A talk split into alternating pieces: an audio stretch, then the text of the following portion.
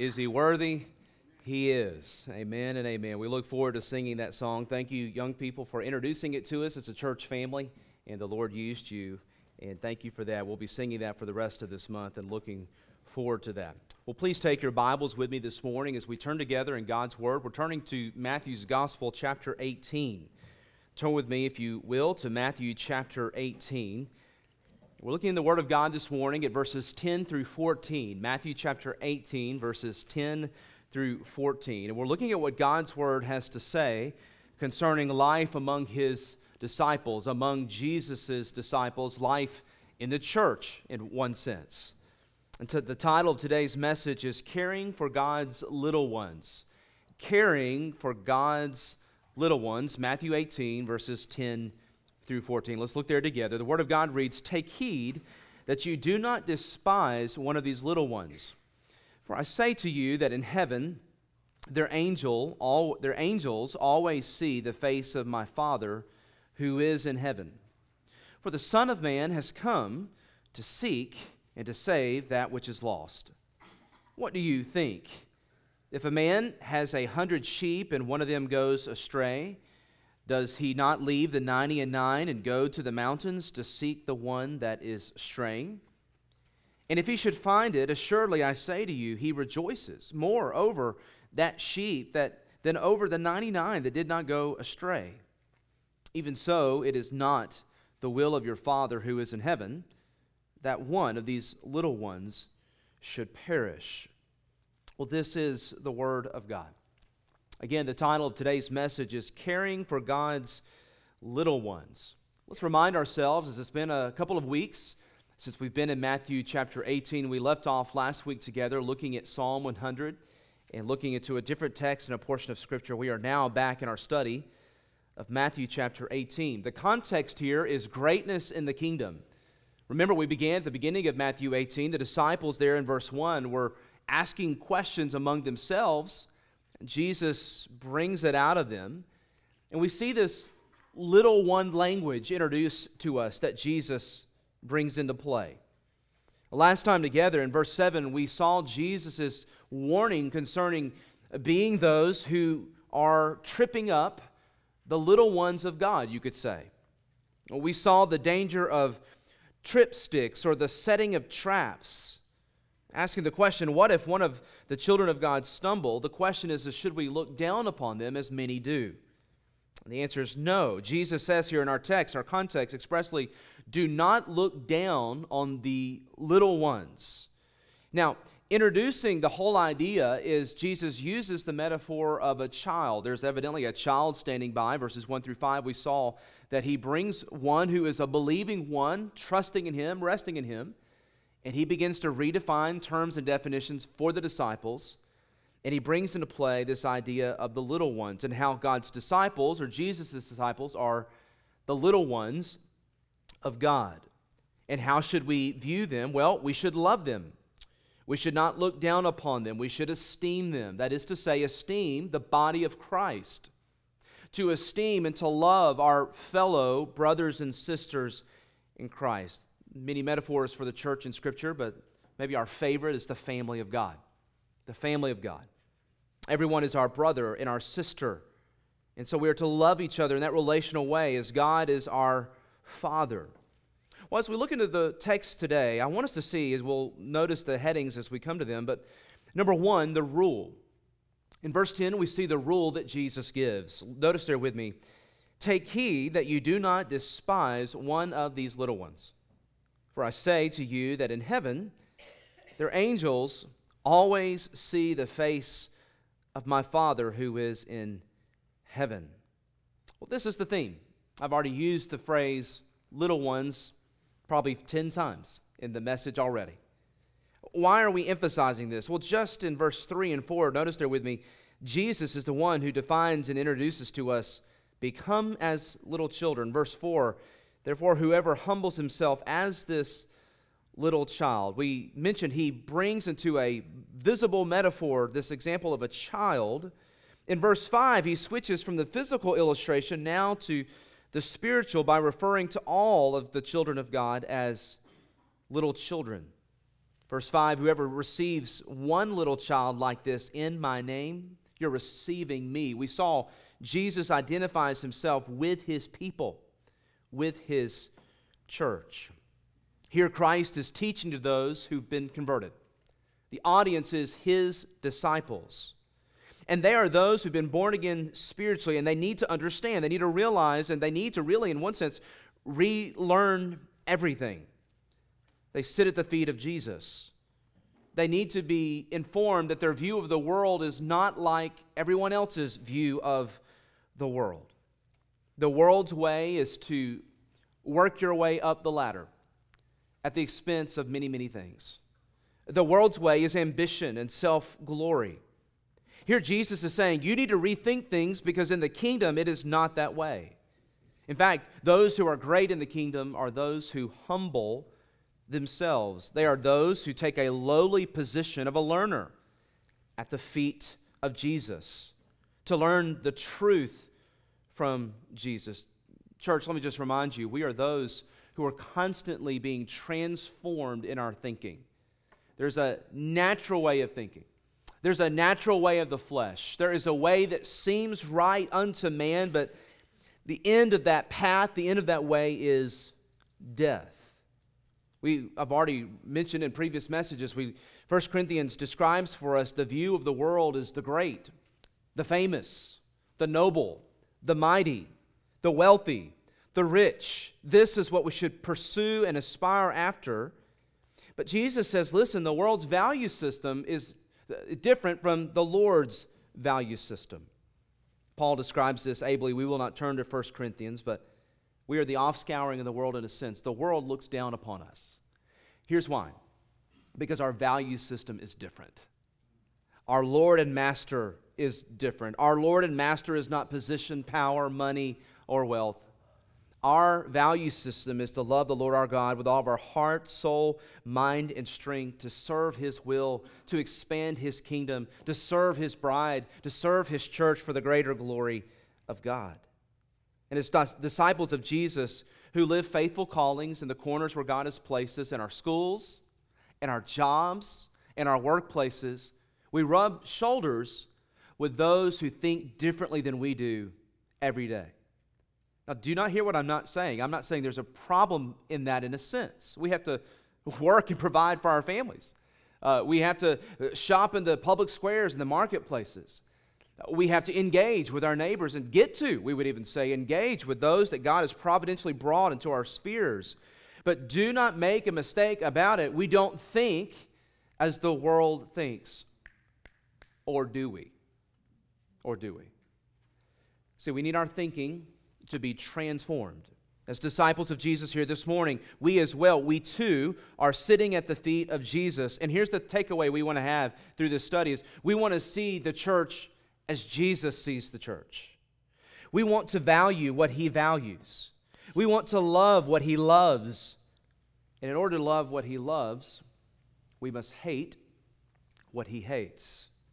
Notice, number one, the rule here in verse 10 Jesus speaks a word of warning to his disciples. What is that warning?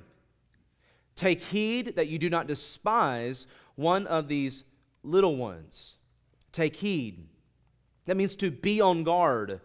In other words, your natural default position is going to be one at ease, one that's not taking heed, one that is flippant at times, one that is insensitive, one that is not on guard. And the language that Jesus is giving to his disciples is one of intense prohibition, one commentator says. Strong warning to his disciples against what? Against disdain, against despising, against belittling, against compounding hurt, against sinning against another one of God's children. And how do we do that? Well, there's many ways that we do that. The most common warning in the New Testament is one of preference. Preference. What do you mean by that? Time and time again, both Paul and James, just to give some examples, if you'll be taking your Bibles, turn with me to James chapter 2. James chapter 2, verse 1. Most commonly, the warning against despising a little one of God, a child of God, a fellow disciple of Jesus, is called preference.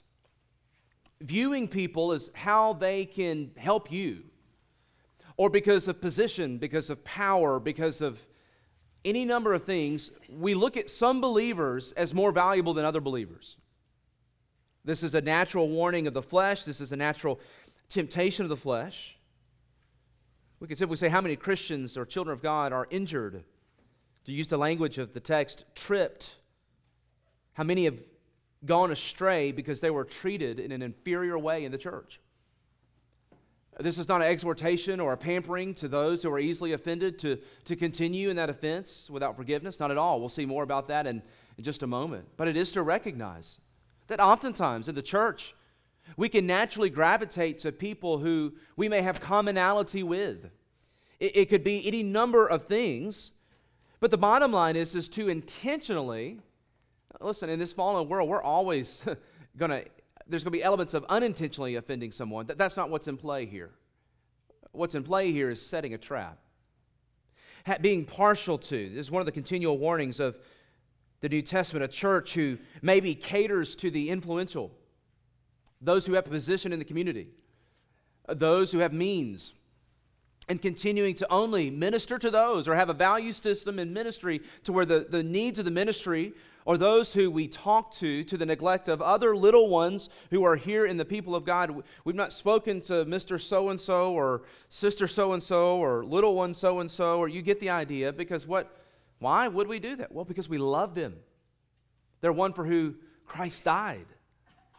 And so we can give preference to one another. James warns the church against this. James 2, verse 1 My brethren, do not hold the faith of our Lord Jesus Christ, the Lord of glory. Notice this phrase, with partiality. Well, James is addressing this one application of preference. How is that? For if there should come into your assembly a man with gold rings and fine apparel, and there should also come in a poor man in filthy clothes, and you pay attention to the one wearing the fine clothes and say to him, Here, you sit here in a good place. And you say to the poor man, You stand there, or you sit here at my footstool. You can serve me in a sense. Have you not shown partiality among yourselves and become judges with evil thoughts? Listen, my beloved brethren. Has God not chosen the poor of this world to be rich in faith and heirs of the kingdom which he promised to those who love him? But you have dishonored the poor man. Do not the rich oppress you and drag you into the courts? Do they not blaspheme that noble name by which you are called? If you really fulfill the royal law according to the scripture, notice, you shall love your neighbor as yourself. You do well. But if you show partiality, you commit sin and are convicted by the law as transgressors. Making a connection to what James is telling us here, James 2 the rule, the prohibition that Jesus is, is take heed that you don't do that. Take heed that you do not despise one of my children. Well, how is this expressed? How do we need to guard our hearts? One way that we need to do that is in preference. Church family, just let me ask you a question as your pastor. When you come into the assembly, who do you naturally gravitate towards? Are there people that you bypass? Are there people that you intentionally do not talk to? I think maybe that's the best way to phrase it. We all bat. When I walked in here this morning, I bypassed all of you to, to pick on the pastor here this morning because it's time for church. So don't overanalyze it to the point of sterilization. What we're talking about is, is are there people that you intentionally stay away from because you look down upon them? Are there people among the body that you do not have a love for Christ and your actions express it? In such a way? Are there people in this congregation that you don't talk to because it's difficult uh, to talk to them? Are there people that uh, you, you don't talk to because you don't have anything in common with them? Well, I'll correct that. You do. You have much in common with them. And it may not be in the way of hobbies and habits, but it is in the way of Jesus and Christ. The first century audience that James was warning against had both master, slave owner, and slave in the assembly, the, both the poor and the rich. But when you come into the corporate gathering of God's church, all men are equal. Maybe not out there, Maybe not according to the value system of this world's sphere, but in the church of God, in the body of God, we are one in Christ. Do our actions and as does our ministry and does our words show this? The modern church has this all wrong. Simply look at the ministries of a modern church, any church. You take it, take this church. We will not exempt ourselves from examination. Disgraced Church have a tendency to pursue after those of wealth, means, and influence? Is it a sin to have particular avenues of ministry, like a, a businessman's luncheon, to say we want to strengthen the business community? No, that's a great idea. It's not a bad idea at all. But do we also minister to the poor? Do we have Bible studies in the jail? Do we have a concern about our Jerusalem, where we live, and those who are under bondage and in sin? Those whose lives are messy. And to have ministry in these spheres, it's going to take work and time and prayer and investment. These are all good questions for us to ask.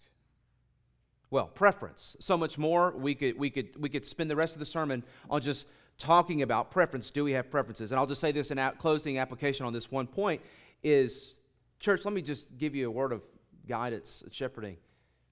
When it comes to the assembly, do not allow yourself to avoid anyone. Do not allow yourself to intentionally go to the other side of the room to avoid speaking to a brother in Christ or a sister in Christ allow yourself to love and ask the Lord to give you a heart that loves the body as He loves the body. You cannot, you cannot minister to those that you look down upon. You cannot have influence to those that you, you have a condescending spirit and attitude towards. It's impossible. May the Lord, by His Spirit, speak to all of us regarding this well, the rule, the prohibition. What's another way that we see this in the life of the church? It could be self focused. Verse 1 of Matthew 18, this is certainly in view here within the context. Self focused. The disciples there are asking, well, then who is the greatest in the kingdom of heaven? And they're not looking among themselves like, Andrew, I think you're, you're just. I look up to you, Andrew. Peter, I admire you. You are a leader among men. No, they're not talking about others, they're talking about themselves. It's a self focus, it's a me first mindset, it's a, a me first syndrome. Who of us is the greatest in the kingdom? This is fueled by self focus and self serving. This is fueled by pride and ambition. And oftentimes, when people don't stroke our feathers and, and, and continue to affirm this self focus and this pride and this ambition in the life of the church, the offense grows even greater. This is a temptation for every single one of God's children. Philippians chapter 2 says this Paul writing says, Listen, church, let nothing be done through selfish ambition or conceit, but in lowliness of mind, let each esteem others as better than himself. Let each of you look not only for his own interests, but also for the interests of others. Inside all of us, there's a natural temptation to stand upon other people to advance. In the fallen flesh of man, fallen men and their schemes, in the, in the fallen worldview, in the secular worldview, fallen men make themselves great not by serving others, but by standing upon others. For them to make themselves big, they must make others small. This can be done through a variety of ways. It can be through the use of verbal sarcasm overtly, it can be through the use of putting down verbally, jabs, it could be through actions, decisions. But the intent is, is I must make myself great. And so in other to in other words, to make myself great, and in order to do that, I must put threats down. So they build upon the negatives of others. They highlight and talk about and focus on their positives in the life of the church here in this text, Jesus gets in our face. He's looking at his disciples and he says this This is not the way of Christ. This is not the way of true discipleship. This is not my way. To answer your question, disciples, this is not the way to greatness. In fact, the way to greatness is not to make other little ones look small. The way to greatness is to love them as Christ loves them. The way to greatness is to serve them as Christ serves them. The way to greatness is to be the hands and the feet of Christ and to lay down your life as He's laid down His life for His bride. Turn with me, Romans chapter 12. Romans chapter 12. This is a passage our young people are memorizing, and in two weeks we look forward to reciting Romans 12 to you, church family. Paul speaks to this in a very direct way. When it comes to our love, let's not be stingy. When it comes to our love, let's love without partiality. Let's love freely. And may our theology and our love and our affection have shoes. In other words, tangible action, everyday realities. Romans 12 9, let love, let your love be without hypocrisy. Abhor what is evil, Paul says, cling to what is good. Be kindly affectionate to one another with brotherly love. Notice the familial language Paul brings into play here. We are the body of Christ, I pointed to just a second ago. When I see you, I don't see you as just a guy, another man, someone who's out there. When I see you, sisters, I don't just see you as a, a, a young woman or an older woman or a peer. You're all my sister, sisters, and you're all my brothers, and I, you, and us to each other, and all of us together. This is the language. Be kindly, Paul says, affectionate to one another with brotherly love. So when I see you, in all the ways that I see you, I cannot not see you as a brother. If I find you annoying, that's okay. We have to work through that, but we have to find each other, we have to see each other as the annoying brother. And don't act like you don't have an annoying brother. Some of you do. You're laughing, you're nodding your head. But what keeps the reality of the bond there together is that you're related by flesh and blood. For some of you, you have a wonderful sister. She's your sister. It's easy, it's easy to love her. There's people that are easy to love, and there's people that are not so easy to love. But the bottom line is, is the command of Christ is to love. They shall know you, John says. They will know you by your, not strife, your love. Well, that's what Paul's saying. He brings in be kindly affectionate to one another with brotherly love. In, and, and what does that look like? Well, okay, well, like this in honor, giving preference to one another. We should literally be tripping over ourselves to put each other first. This is the basics of decorum, church. Even people that have strong moral foundations and good parenting do this. You first, or let me hold that door for you. This is not even this is just like the bare minimum of what it is to, to express tangible evidences of love. Even people just who've got good manners do this. But yet we find ourselves struggling to do this sometimes in the life of the church. In honor, giving preference to one another.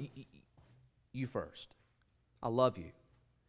Not lagging in diligence. So, okay, hold on a second. We're here in Romans 12, verses 10 and 11. How do we be kindly affectionate to one another? well, with brotherly love, not in honor, giving preference to one another, but also not lagging in diligence, fervent in spirit. Last week, if you were here, we gave great attention talking about Jesus not only has concern with what we do, but with how we do it. You can give a cup of cold water to someone and it be very clearly communicated that you are annoyed. You can do a good thing in a bad way.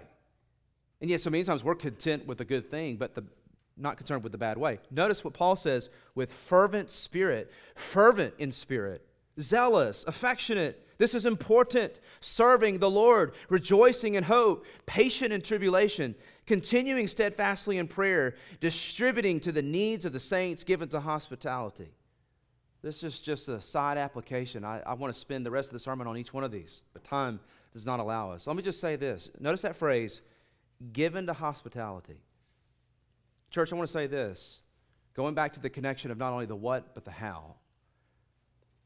The spirit of hospitality is not just in the action, but it's a heart and a look and an action that says, Welcome. Hospitality is not just limited to or rendered to come over and eat, or let's meet it for a meal, or here's a bed for you to sleep in. It's a spirit of life. It's one that says, There you are, my brother in Christ. There you are, sister. I love you because of Jesus and what he's done in my life and what he's done in your life. You're my brother. You're my sister. We are given to these things.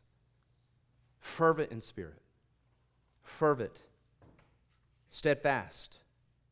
Philippians 2, verse 1, last verse we'll look at on this point. Philippians 2, verse 1, Paul says this Therefore, if there is any consolation in Christ, if any comfort of love, if any fellowship of the Spirit, if any affection and mercy, Paul says, Fulfill my joy as your pastor. Fulfill my joy by being like minded, having the same love, being of one accord, of one mind. Let nothing be done through selfish ambition or conceit, but in lowliness of mind let each esteem others better than himself. Let each of you look not only out for his own interests, but also for the interests of others. Let this mind be in you, which is also in Christ Jesus. We're back to the person and work of Christ, who back here in Matthew chapter 18 is teaching us this the mind of Christ, the command of Christ. Here in Matthew 18, we have the instruction and the teaching of Christ, his directive take heed, beware Philippians 2, we see the heart of Christ as the fuel behind all of it. Well, so number one, the rule that Jesus gives. Verse 10 Take heed, back in Matthew chapter 18, take heed that you do not despise one of these little ones. Now, here in our text, Jesus doesn't just give the command, but he answers the question why should we do this? Well, number one, the easiest answer to that is because he says so. But here in our text, Jesus gives two additional reasons. The first is, in verse 10, the work of angels. This is sudden, it's slightly out of nowhere. It's odd in a sense that we don't talk about angels and just off the roll of the tongue. And of course, be on guard because you know the angels. That's not something that is natural or normal in our rhythms of talking, but here in Jesus' teaching, he gives a reason why we should be on guard. It's not only because he says so, but notice in verse 10, he invokes the work of angels. He says there, For I say to you that in heaven, their angels always see the face of my Father who is in heaven. There's a warning here in this text. And Jesus gives this warning connecting to the children of God and his angels. What is he saying? Well, let's start with this what he's not saying. And I'm about to offend some of you here this morning. Jesus is not saying and affirming is that every one of us have a plurality of angels who attend to our every need and care. We call them guardian angels, if you will. Does he send angels within the will and providence of God? Does he send angels to minister to his servants? No doubt. His word clearly, his word clearly says that. What is Jesus saying? Here, their angels always see the face of my Father who is in heaven. So, it's just a sub thought here. As we think about the work of angels, and we're not going to unpack here the doctrine of angelology this morning, the category of angels. Our men have been studying that recently, and so they will have a greater level of freshness and insight into that because of our study in the men's Bible study together.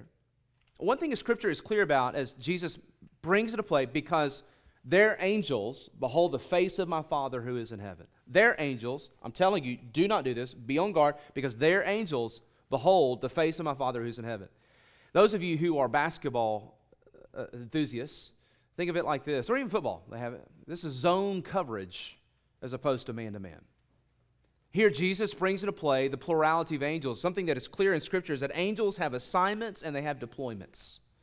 The angels of God surround his throne and they look directly in his face continuously. Isaiah chapter 6. In the heavenly vision that Isaiah has, he sees the seraphim covering their face. In one sense, those that are closest to the throne, those are worshiping him. There's another sense to where the plurality of angels who are at God's disposal are looking with an eye of obedience. Like children looking to their father for his next directive or command. Here, here's another way. Again, forgive me for using my coach speak. I am a coach and have spent many years coaching, so some of these analogies come off the bat. As coaches, we'll say this listen with your eyes. Today's young people struggle to do this. All young people have. I did. I say that. I said today's young people. It's always been a struggle. Yeah, we're listening, but we're half listening. And we're just kind of looking around, and the coach is trying to call the play, and he's giving a directive, and he needs to know do you get this? Listen with your eyes. Don't just listen with your ears. And when you listen with your eyes, you're locked in, and you're communicating your command is my wish, and I will obey. The angels are, angels are like that. They serve God, they worship God, and they look steadfastly at the face of God as if to say, Tell us how we can serve you, O sovereign ruler of the universe. That's what Jesus is saying. Their angels always see the face of my Father in heaven. You, you don't believe in angels, do you? Yeah, sure. Jesus did. I'm with Jesus. Angels are his servants, they do his will. They carry out his providence. They have assignments and deployments. Daniel chapter 10, verse 11 makes clear that God sent his angel to give the message, Daniel 10, 11 through 13. And he said to me, O Daniel, man greatly beloved, understand the words that I speak to you and stand upright, for I have now been sent to you. And while he was speaking this word to me, Daniel says, I stood trembling. Then he said to me, Do not fear, Daniel, for from the first day that you set your heart to understand and to humble yourself before God, your words were heard. When you begin to pray and seek God's face, the Lord heard your prayer, Daniel.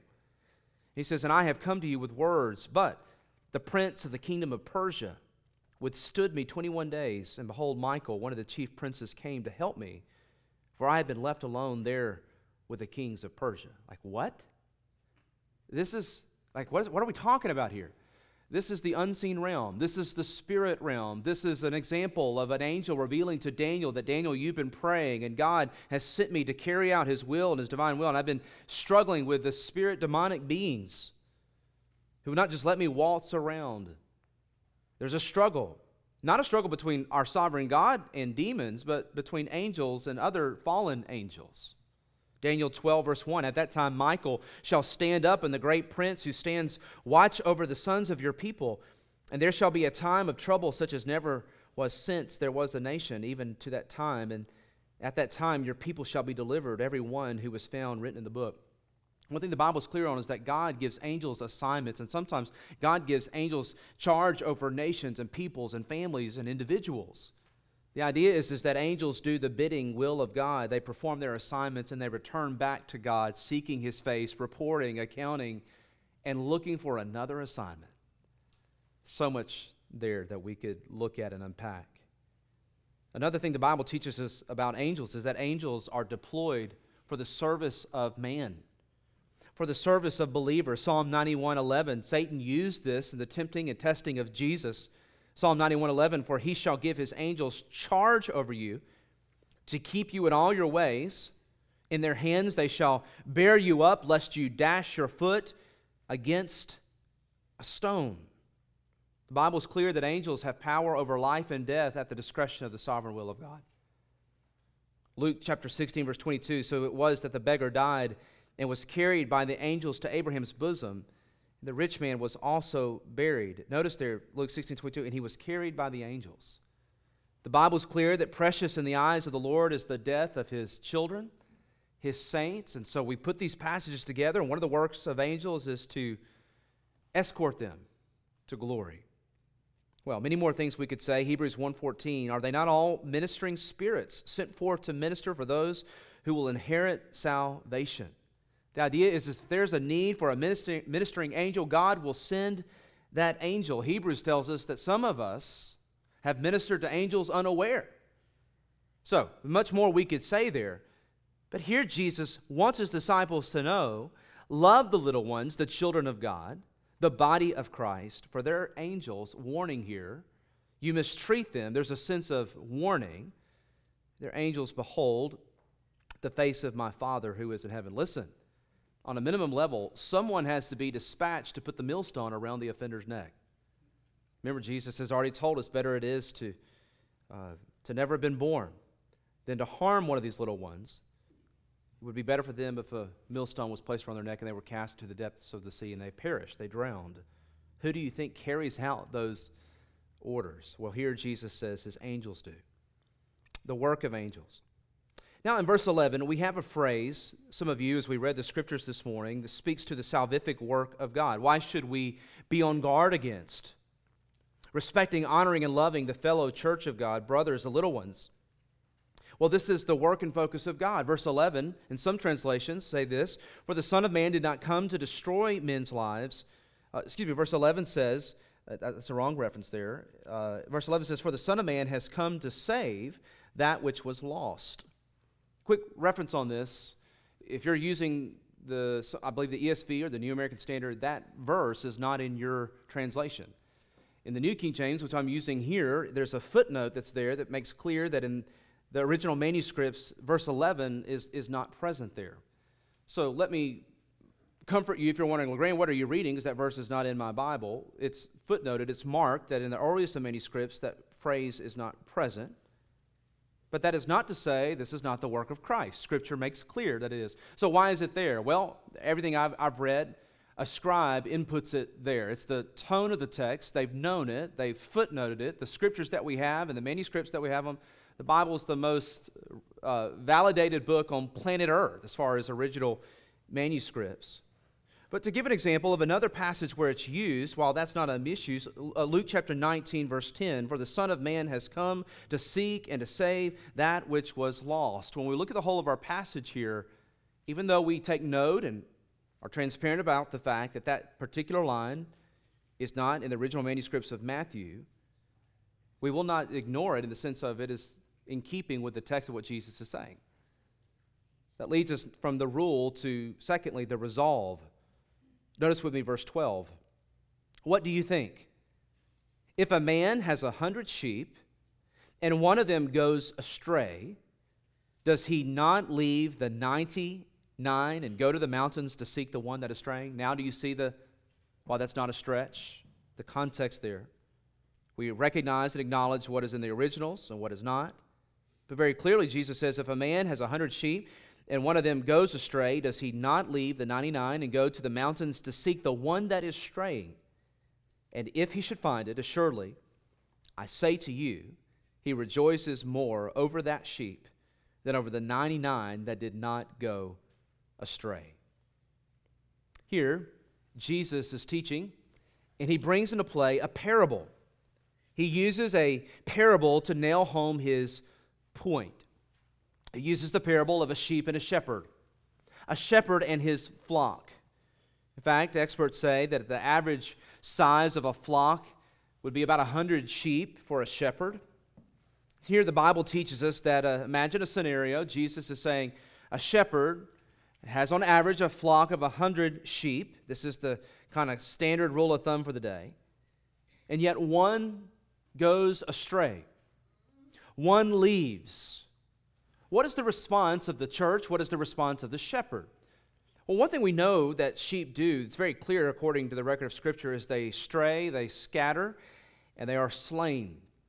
They stray, they scatter, they are slain. Isaiah 54, verse 6 All we like sheep have gone astray. We have turned every one to his own way, and the Lord has laid on him the iniquity of us all. Isaac Watts summarizes it like this Prone to wonder, Lord, I feel it prone to leave the God I love. Straying and sheep are synonymous. Here's another way of saying it sheep need a shepherd. Ezekiel chapter 34, verse 5 touches on this as well, on the aspects of sheep scattering, they're slain, they stray. Ezekiel says this Ezekiel 34, verse 5 So they are scattered because there was no shepherd, and they became food for all the beasts of the field when they were scattered. My sheep wandered through all the mountains and on every high hill. Yes, my flock was scattered over the whole face of the earth, and no one, notice here, and no one was seeking or searching for them. Out of all these aspects of what sheep do, straying is what Jesus is pointing to here. It's the emphasis of our text. And in fact, in just verse 13 alone, the straying aspect of a sheep occurs three times. Look there with me in the text. Let me encourage you. Verse 13, one of them goes astray. Then the phrase, to seek the one that is straying. And then he rejoices more over that sheep than over the 99 that did not go astray. So there's a question here. Jesus is asking his disciples, What do you think? If a man has a hundred sheep and one of them goes astray, does he not leave the 99 and, and go to the mountains and seek the one that is straying? It's a rhetorical question. But yet, if you're a hireling, a hireling says, Why would I, why would I go after one when I have 99? To go after one sheep, to go up into the hills and the caves of Palestine, means uh, to be exerted, exertion, effort, injury. There's no telling where the lost sheep is. So the hireling would consider the question and say, Yeah, I don't think so. Uh, you cut your losses. We all have losses. Mark it up as a, as a loss. That's the answer of a hireling. The true shepherd says, absolutely, always. Now, the true shepherd is not me or you, it's Jesus. Jesus is asking this question, saying, You know me, you know my heart. And if one of my sheep goes astray, does the true shepherd not go and seek and find the one that is lost? And the answer is yes. Now, to be clear, the context here is not talking about the lost man, it's talking about the believer. Here, Jesus is talking to his disciples. The context here is the church. Jesus has already told us, I will build my church, and the gates of hell will not prevail against it. The disciples are arguing who is the greatest in the, in the kingdom of heaven, among the body, among the disciples, among the family. So, as great as it is, those of us who are once lost in a sense, that, that's not what is in view here. This is those who have believed, and yet for whatever reason they have strayed. They are hurt, they are driven. Does the true shepherd care? Well, lastly, we see the rejoicing in verse 13. Notice what Jesus says. He says, And if he should find it, assuredly I say to you, he rejoices over that sheep than over the 99 that did not go astray.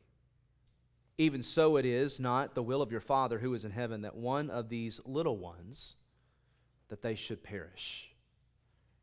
This passage is important because as we continue to look at what comes next, Jesus is answering the why question. Jesus is helping us to know this is why the church does what it does. So we are the body, the sheep, the family of God. Now, this emphasis in verse 13 is on rejoicing. This is an uh, emotional response to one who has strayed. Why did they stray? Well, that reason why could be just as varied as the people that are here today. The, the point of the text is not the why they strayed at this point now, it's on the, the moment of rejoicing.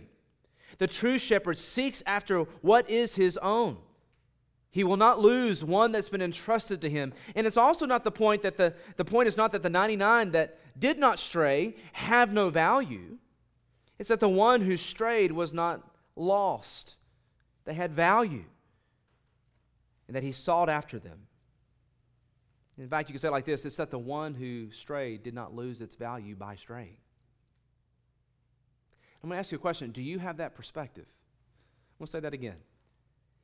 The point that Jesus here is saying is not that the 99 who did not leave have no value because he's rejoicing over the one that strayed. What he's showing is that the one who strayed did not lose their value in his sight because he's seeking after them.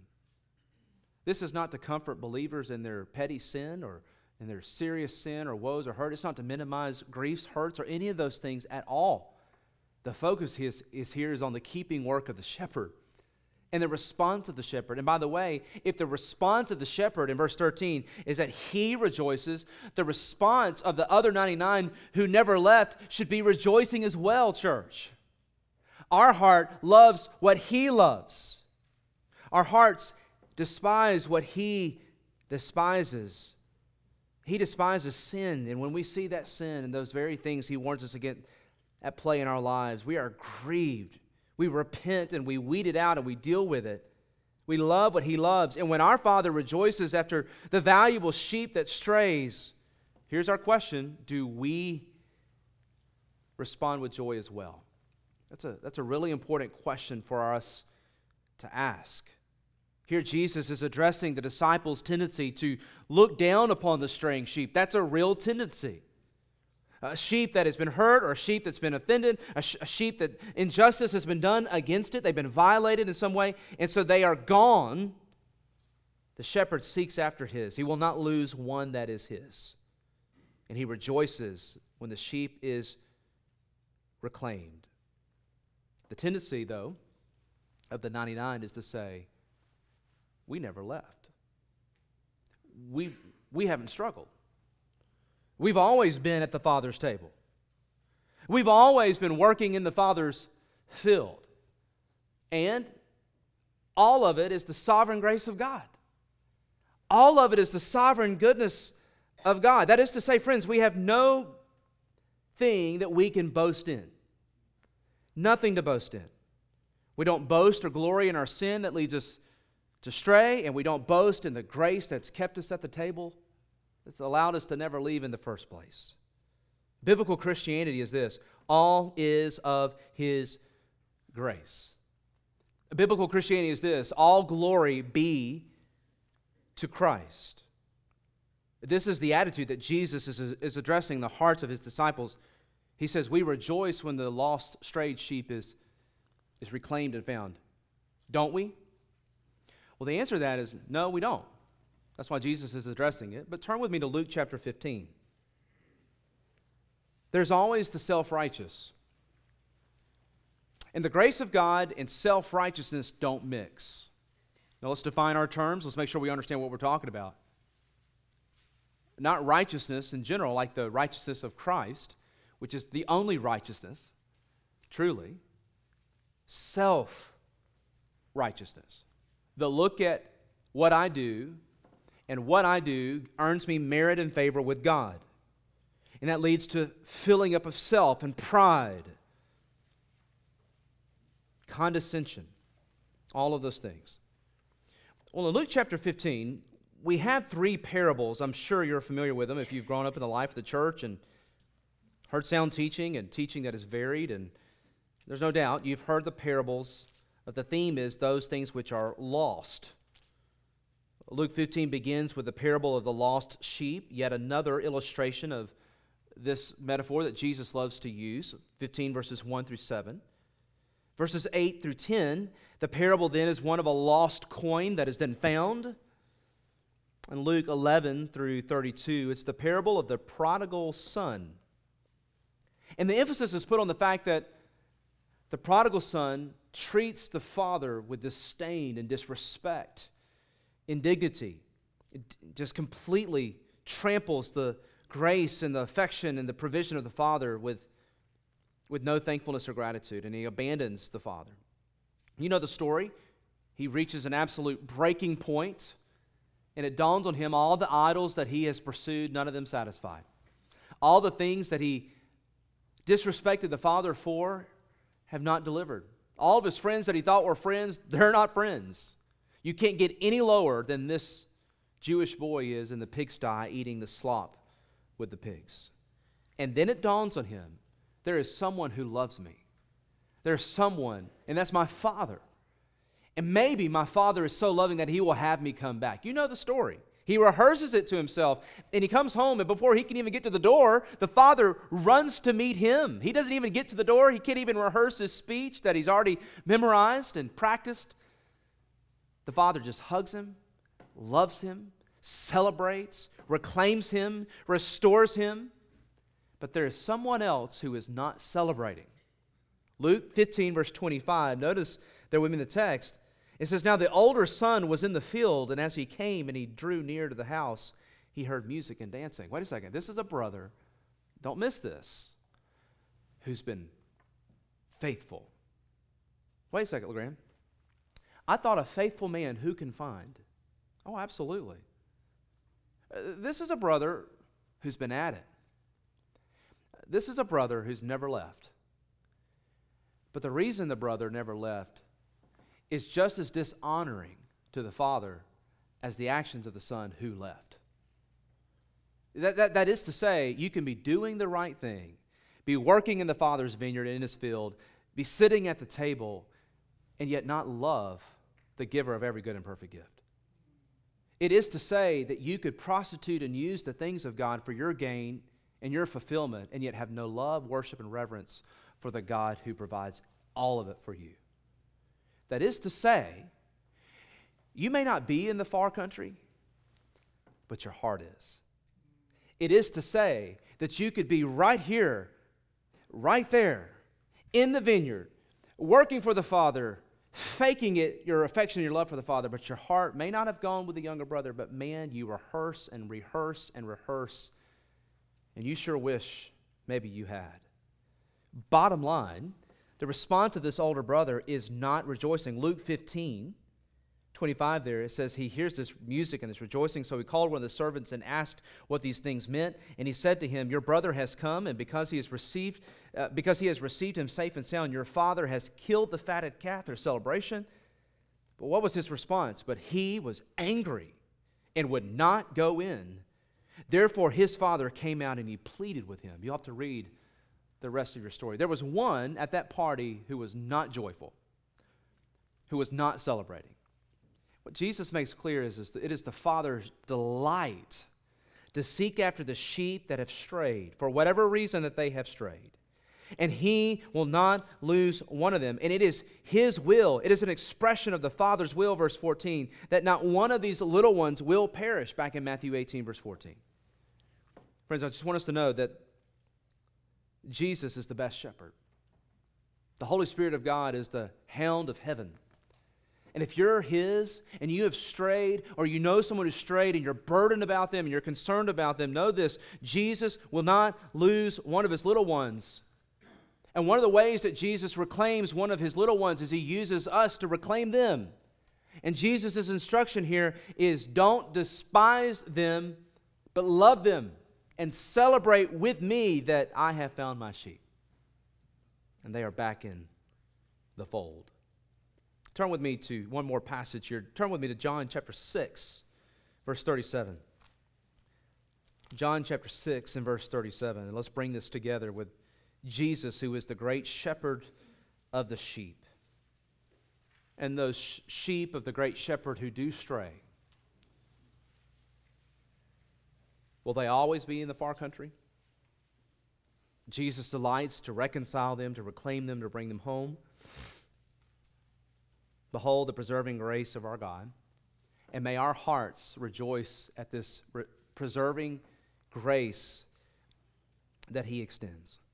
John 6 37, all that the Father gives to me will come to me. Seen that? Think, think Buzz language, Matthew 18. He bid one of these little ones to come to him. They came. And he says, The kingdom of heaven is like one of those who comes and trusts and rests and obeys the Father. Here, Jesus says, All that the Father gives to me will come to me, and the one who comes to me I will by no means cast out. For I have come down from heaven not to do my own will, but the will of him who sent me. This is the will of the Father who sent me, that of all that he has given me I should lose nothing, but I should raise it up to the last day. And this is the will of him who sent me, that everyone who sees the Son believes in him, that they may have everlasting life, and I will raise him up at the last day.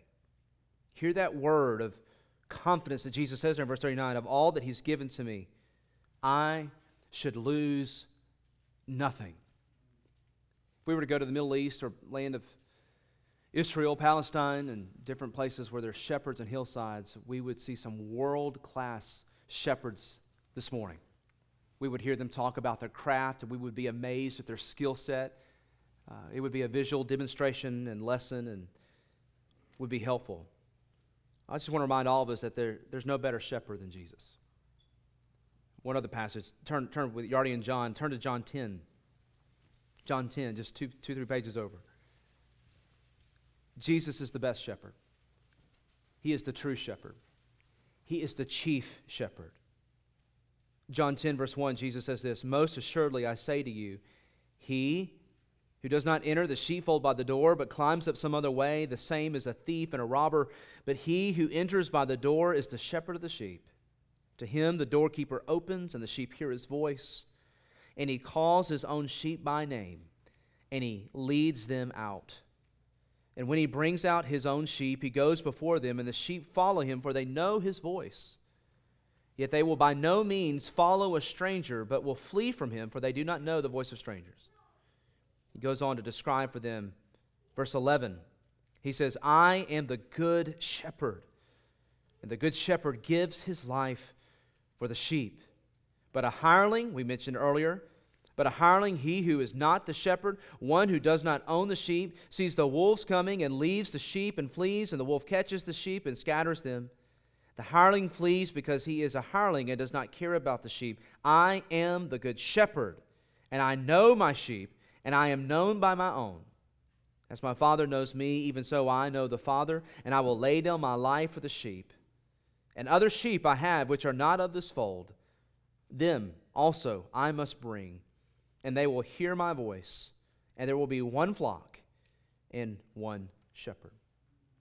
Behold the joy and the duty that is ours, church family.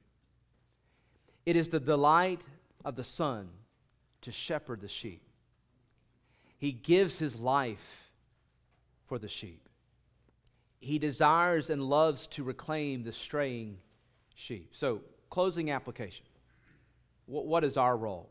Well, number one, our role is to love the sheep, to not set traps, tripsticks for our brothers and sisters in Christ. So many more applications we could give to this flaunting our liberties before the weak brother or sister, preference, self focus. We could have a, a month long Bible every Sunday, just take one. What is a tripstick, if you will, in the life of the church? You get it. We have a mature congregation. May the Holy Spirit apply those tripsticks tendencies that we may have. But may we be found loving what Jesus loves. May we receive and embrace the joyful task that when a brother or sister of this flock strays, that we participate in the reclaiming of them. And may the spirit of Grace Church always be that when a brother or sister who's fallen off the tracks, they just disappear, they won't come back. Of course, the elders will be doing their work but the elders are not the only ones who do that work. Here, Jesus is talking to the earliest version of the church, in a sense, the disciples. It is the glorious work of the church, the brothers and the sisters of the body, to reclaim, to seek after, to rejoice when the straying sheep returns. And, and when they return, when they walk in the doors of this church, there are some, it's been a while since they've been here. What is the spirit of response, the spirit of hospitality of our church when they walk in those doors? Is it rejoicing or is it condescension? Well, I'm going to close with this application, this final thing that will keep us right in the, hopefully, by His grace, in the right sphere. Those who you pray for, when you pray for the body of Christ and when you pray through the listings of those in our church, there's something beautiful and wonderful and mysterious that begins to happen is the love of God is infused into your heart for those that you pray for. Those that you fast and pray for, and those that you have a heart for, the Lord gives you a version, an ability to be able to see them as He sees them, and an ability to interact with them as He interacts with them. And your response will be what His response is. Well, may the Lord help us. May the Lord drive this home to our hearts. May the Lord strengthen and edify His church by His word this morning. Our gracious Heavenly Father, we love you and we thank you for your word. It's convicting on every front. And Father, we desire that you show us our sin, that you give us a heart that mirrors your own heart. A heart, Lord, that rejoices in all of your grace, your preserving grace that keeps us on the straight and narrow, and your grace that is gloriously displayed to the straying sheep who's been cast aside. Father, we are those who rejoice when you rejoice. We are those who weep when you weep. We are those who love what you love. We are those who hate what you hate. This is a version, description of biblical revival. When your spirit comes down, your church is reclaimed and rekindled in all these affections and obedience and in your truth. We pray that you would apply it and help us here. It's in Christ's name we pray. Amen.